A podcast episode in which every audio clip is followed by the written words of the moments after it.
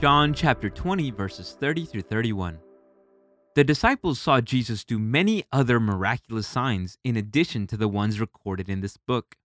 But these are written so that you may continue to believe that Jesus is the Messiah, the Son of God, and that by believing in him, you will have life by the power of his name.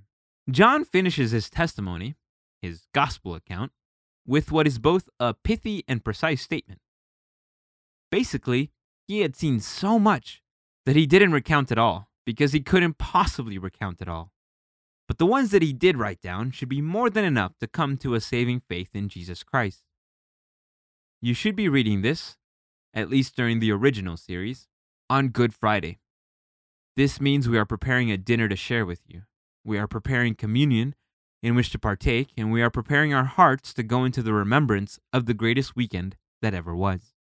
We are remembering what our Savior has done for us, and we are using the words found in the Gospels to frame our understanding of the last moments of Jesus' life and the first moments of the resurrection of Jesus. We do all this so that we can not only remember, but so that we can be reconverted into the incredible power of awakening to the realization that Jesus was not only real then, but real now.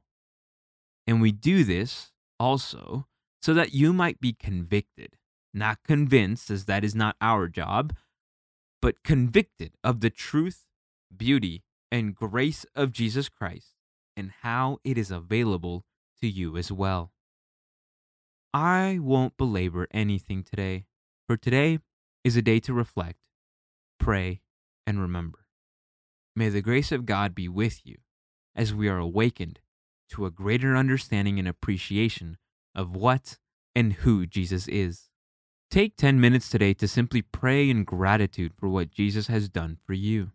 Pray specifically for someone who might need a word of grace from Jesus.